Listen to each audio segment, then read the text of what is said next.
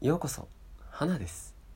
今回は変われない自分にイライラしたり成長を焦ってしまっている方が力を入れすぎずに自然と前を向いて歩いていけるそんなイメージのプレゼントをするつもりでお話ししますね。それじゃあ早速いきますよ。世の中の流れって早いですよね。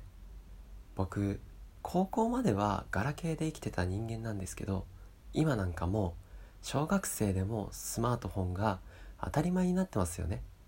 お年寄りの方でもスマホを持っている方が増えました。僕のおじいちゃんもネット回線を家に引くのすら拒んでいた人だったんですが最近スマホに変えたそうですね。使い方はわからないみたいですけどかなり話が脱線してしまいましたが世の中の流れって本当に早いわけです。信じられますか？電気が家にない時代。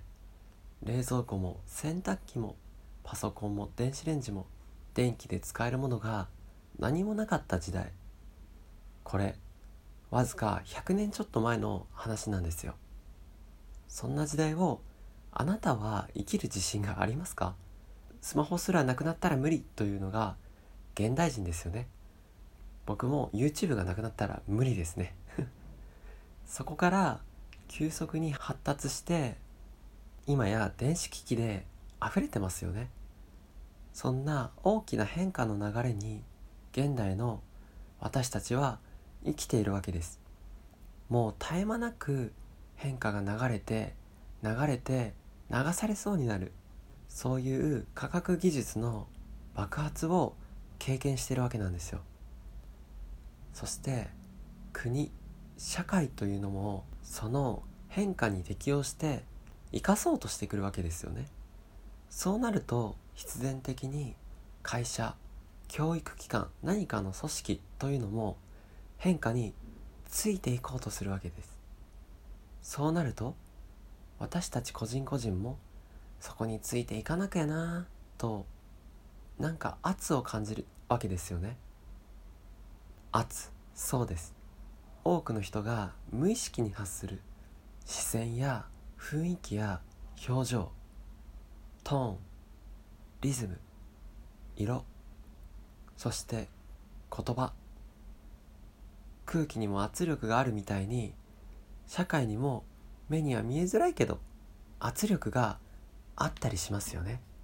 だけどその圧力にただ飲まれて焦って自分を追い詰めていたらキリがないんです。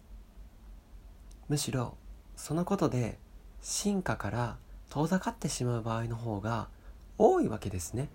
圧力に包まれて囲まれて胸にストレスの渦を抱えて焦って焦って自分を引っ張っていたらそりゃ新しい気づきだったり変化の兆しだったりそういう光が目に入ってこなくなる。明るい気持ちになれるわけないし幸せを全力で感じることもできない。そしてそれが普通だと思ってしまう。忙しいのが当たり前で不安なのが当たり前で焦っているのが普通。幸せは稀有なものだし贅沢みたいなものだ。そんな考えやイメージがこびりついてしまう。そして社会を覆う壁にもそんな雰囲気や色や思考の痕跡がこびりついてしまう。それってすごく生きづらいですよね。実際今の日本はそういうところもあるんですよね。だから今回どうしても伝えたいことがあるのですがいいですか？よく聞いてくださいね。少しずつでいいんですよ。あなたは少しずつ前に進むことが前に進むことだけを考えていたらそれでいいんです。きっとあなたは自分でそう思うことができないから。思ったとしてもすぐに焦っちゃうから僕が代わりに伝えます。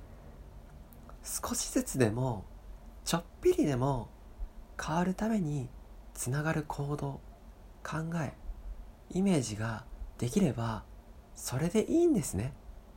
毎日毎日のその少しを大切にしてみてください。そうやって少しずつの毎日を生きてみてください。急激にというのは尖っているしエネルギーが強いんですよ。だからあなたには合ってないかもしれないんですね。だから自分の形に合わせるように少しずつ実験でスポイトで一滴ずつ試験液を垂らすみたいに少しずつ様子を見ながらあなたのペースを探せばいいんです。その時に他人のペースに合わせられなくてもそれはあなたが悪いわけじゃなくて相性が良くないだけなんです。だから自分の方を自分の方だけを責めないであげてくださいね。ちょっとずつでいいんですよ。もう一度言いますよ。変化するのは少しずつでちょっとずつで全然大丈夫なんです。それでいいんですよ。